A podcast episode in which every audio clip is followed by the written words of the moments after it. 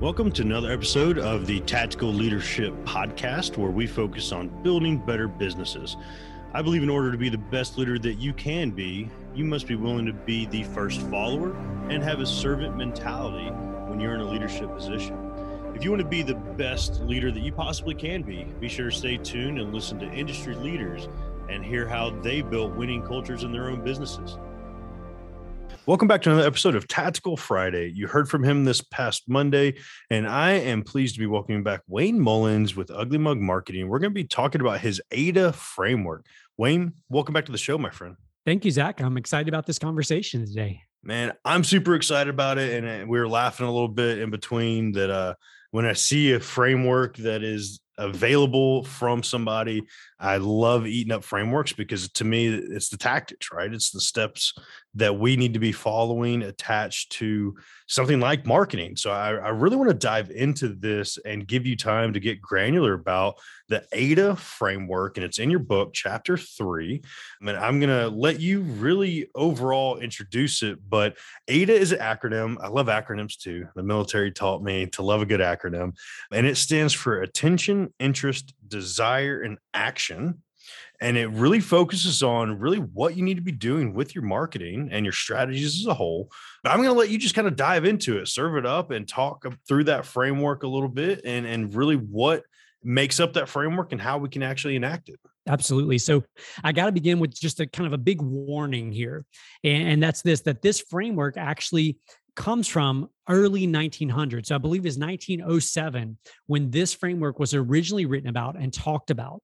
And so for some of those listening, they're going to think, you know, this is right 2022 a framework from early 1900s can't be relevant today people in 1900 they didn't have social media they didn't have internet they didn't have a lot of them didn't have electricity at that time so how could this even be relevant today and here's the interesting, thing zach that the basics of human psychology and the way that humans interact with things and the way that humans make purchasing decisions hasn't really changed at all since the early 1900s we're still fundamentally the same human beings that we were back in the early 1900s.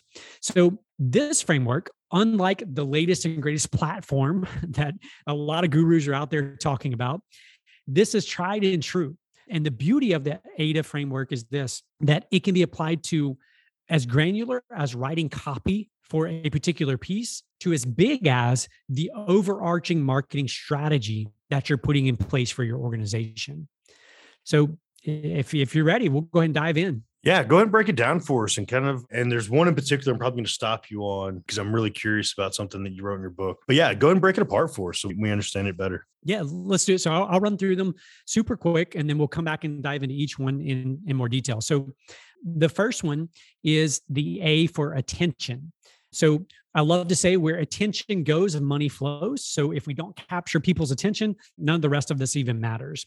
The next one is interest. And an important point here is that people are interested in their interests, not in our products or services. And I'll come back and explain that in a second. Then the D is for desire. And, you know, when we can learn as marketers to evoke desire, to speak to people's desire, it becomes so much easier because we're speaking the language, we're speaking the words they want to hear because we're leaning into that desired outcome for their future. And then the last one um, is just A for action. And as simple as this one is, it's the one that probably gets overlooked most often.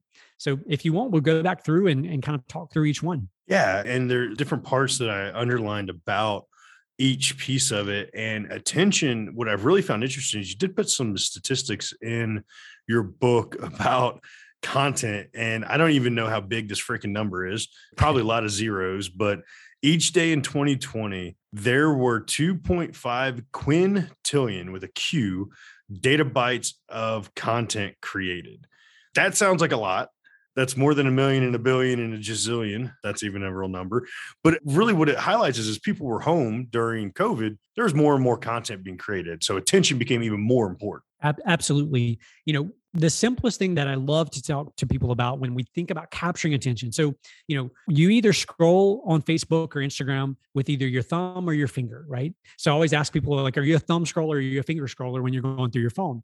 And the question then simply becomes this what is it that, that as you're quickly scrolling through your feed, what is it that actually causes you to stop and pay attention? What are the things that cause you to stop and pay attention?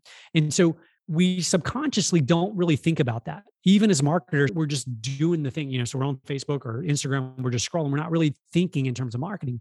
But I want to challenge people listening to when something causes you to stop, ask yourself, what was it about this that made me stop? Or maybe it's on YouTube or you know, you name the platform. What was it about the thing that made you actually stop and pay attention? So, in light of all the other noise, all the other things vying for your attention, what was it about that piece? And I would encourage you to take a screenshot on your computer, take a screenshot on your phone, take a screenshot, and build a library of the things that capture your attention. Because here's what's interesting over time, Zach, people will start identifying the common traits, the common characteristics of the pieces that cause you to stop and pay attention. And it becomes a powerful resource and tool when it comes to you creating content for your target audience. Yeah, I absolutely love that. And it highlights the second part of interest because and i love the way you put this because it shows especially with the algorithms that social media platforms have created is that people are interested in their interests not your products or your services so if i'm scrolling i know my tiktok feed is a bunch of fitness stuff and a bunch of puppies. And that's what i scroll. And as i like and share those videos more more of that gets fed to me right? My interests are going to be so if all of a sudden i see an ad for something that's not a supplement or not puppy related, I'm probably not going to be interested in that ad, right? So targeting through marketing and, and creating marketing content for your ideal client means you have to understand their interests because that's how you're going to get that attention, right? Yeah, absolutely. You're spot on. And I think the interesting thing about that statement about interest is this that you know, let's just say that, you know, we're in the supplement business. We have a supplement that we make. And so we would be of interest to you, Zach. You know, our product would be of interest to you. But it'd be a mistake on my part if I own this company, I was marketing for this company, to assume that you actually care about our product. What you care about are the benefits derived or the benefits gained from the supplement. So, whatever type of supplement, that is your true interest. You could care less if it's our brand, if it's another brand, it doesn't matter to you. What matters to you are the desired outcomes, which ties directly into that next piece is you're interested in your interest, which supplements, which you have a certain desired benefit or desired future that you are after. It could be less of something, right? So in the supplement world, it could be supplements because you know you're deficient in a certain area, and so you're trying to offset that deficiency so you feel better. Or it could be for a gain, right? So you're doing it for better endurance, better performance, whatever the thing may be. But your desired future and and as marketers it's so important that we learn to speak that language because we get so caught up in the features and the benefits and we're trying to you know convince people that you know our thing is the best thing and, and here's all the reasons why here's all the features and here's the benefits of those things. But if instead we shift that to here's what's going to happen. Here's how you're going to feel. Here's how you're going to look. Here's all these things and we speak those things as it relates to your desire, we are now speaking the same language and the same voice that is getting played in your head, right? As it relates to those things that you're interested in. Yeah. And I love how you framed it in the book. I don't think you could have really stated it better is that really desire starts with the knowledge that something better is possible. And I think that's the best way to put it because, like you're talking about supplements, I'm not buying a supplement and unless I see that there's a better possibility from what I'm already or already not doing. Right. So when it comes to like my, I have a 15 year old husky. So when it comes to my dog, if there's something that can make her life better, you can, you can believe that the better possibility of longer life for the pup is going to happen. Right. That's just a no nonsense purchase. So I like that you hire that you implement that aspect of like desire and how you you frame desire in there because that's really important. And it leads into the final A of action, where a clear, singular path for exactly what to do next is important. That call to action that we talked about on Monday. Where are you sending people? Can you break down that action piece a little bit more for us? Yeah, absolutely. As I mentioned earlier, it, it's the number one mistake that people make with any form of marketing. We naturally assume that people know what to do next, right? It's our product, it's our service. We're so familiar with the way the process works or what we automatically assume people are going to do next that we forget to tell them specifically here's the next thing you need to do. And this is going to be maybe uh, terrible advice. The people are going to think I'm crazy for this, but the best place to study call to actions is to go watch QVC or HSN, Home Shopping Network, or QVC. I don't know what QVC even stands for, but go watch those shows. And if you want to see a true master, go watch In the Kitchen with David on QVC. I think it's Sundays around noon, and it's like a two or three hour show. This host, David Venable, is his name. He is one of the most brilliant salespeople that you will ever watch perform. And I, I, say perform in a good way because he is a master at using call to actions. He's a master at getting people to pick up the phone and call. He's a master at getting people to log on in order. And for us as entrepreneurs, that's where we miss the boat so often. You go pick up a local print publication, you go listen to a radio spot, you watch a television spot, look on Facebook or Instagram the number of posts or the number of ads that have a clear call to action is very, very small. So shame on us as entrepreneurs, shame on us as marketers for assuming we already know what happens when we assume, right? Shame on us for assuming that people know what the next step is. We have to be clear, we have to be explicit, we have to give them that next logical step. And there are two examples that I use with clients because I kind of coach clients through creating that offer, right?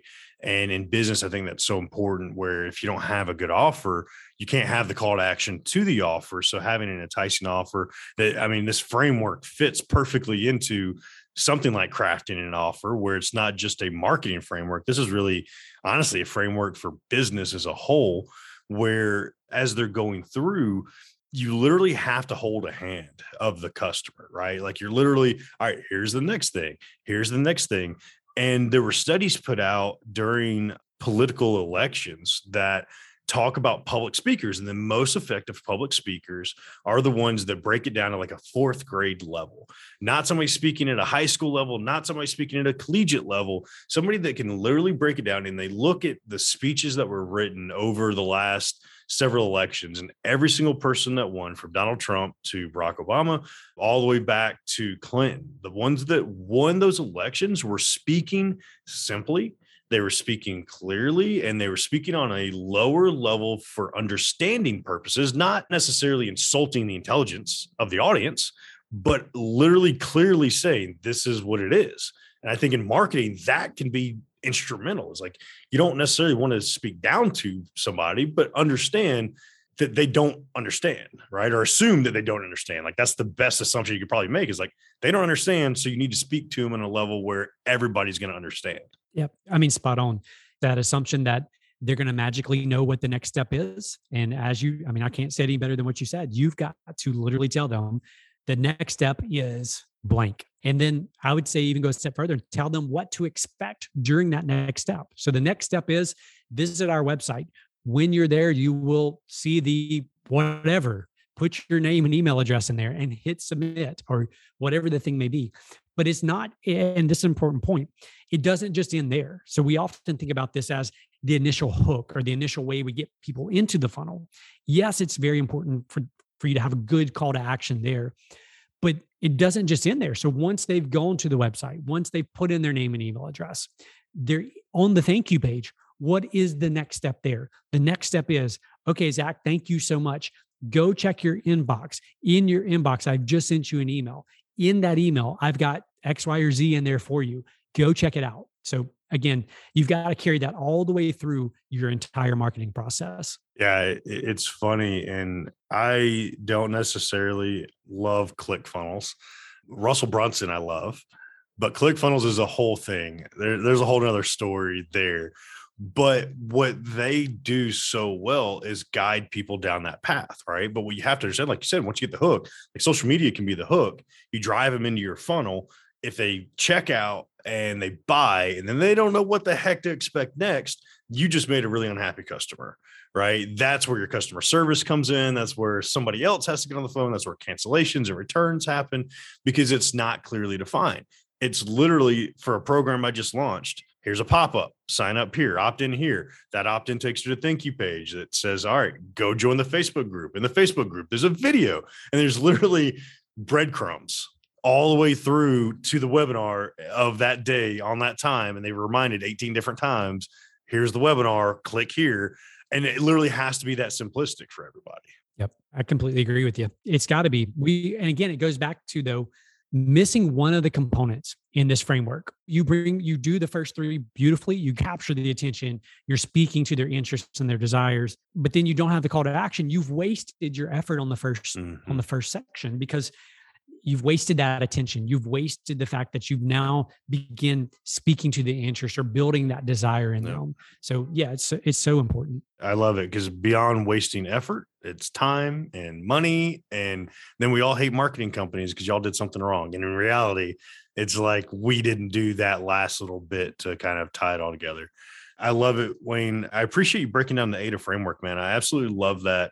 I think, like I said, it applies not just to marketing, it applies to so much we're doing in business because you, you said it before. There are those basic principles that they just work. They have stood the test of time. And I think AIDA is a perfect framework to work and operate off of. So I appreciate you bringing that to us for Tactical Friday. Can you remind the audience what's the best place for them to find you, connect with you, find more about the AIDA framework, and of course, pick up your book, Full Circle Marketing? Absolutely, Zach. So uh, the simplest place is our website. That's just uglymugmarketing.com. You can learn more about me, more about the company. We've got links to all kinds of resources there. For the book itself, it's available in all major retailers. So it's all the online places, some of the local places as well. So I hope people will go check it out. I love it. Wayne, thanks so much, my friend, and I appreciate your time. Thanks so much, Zach.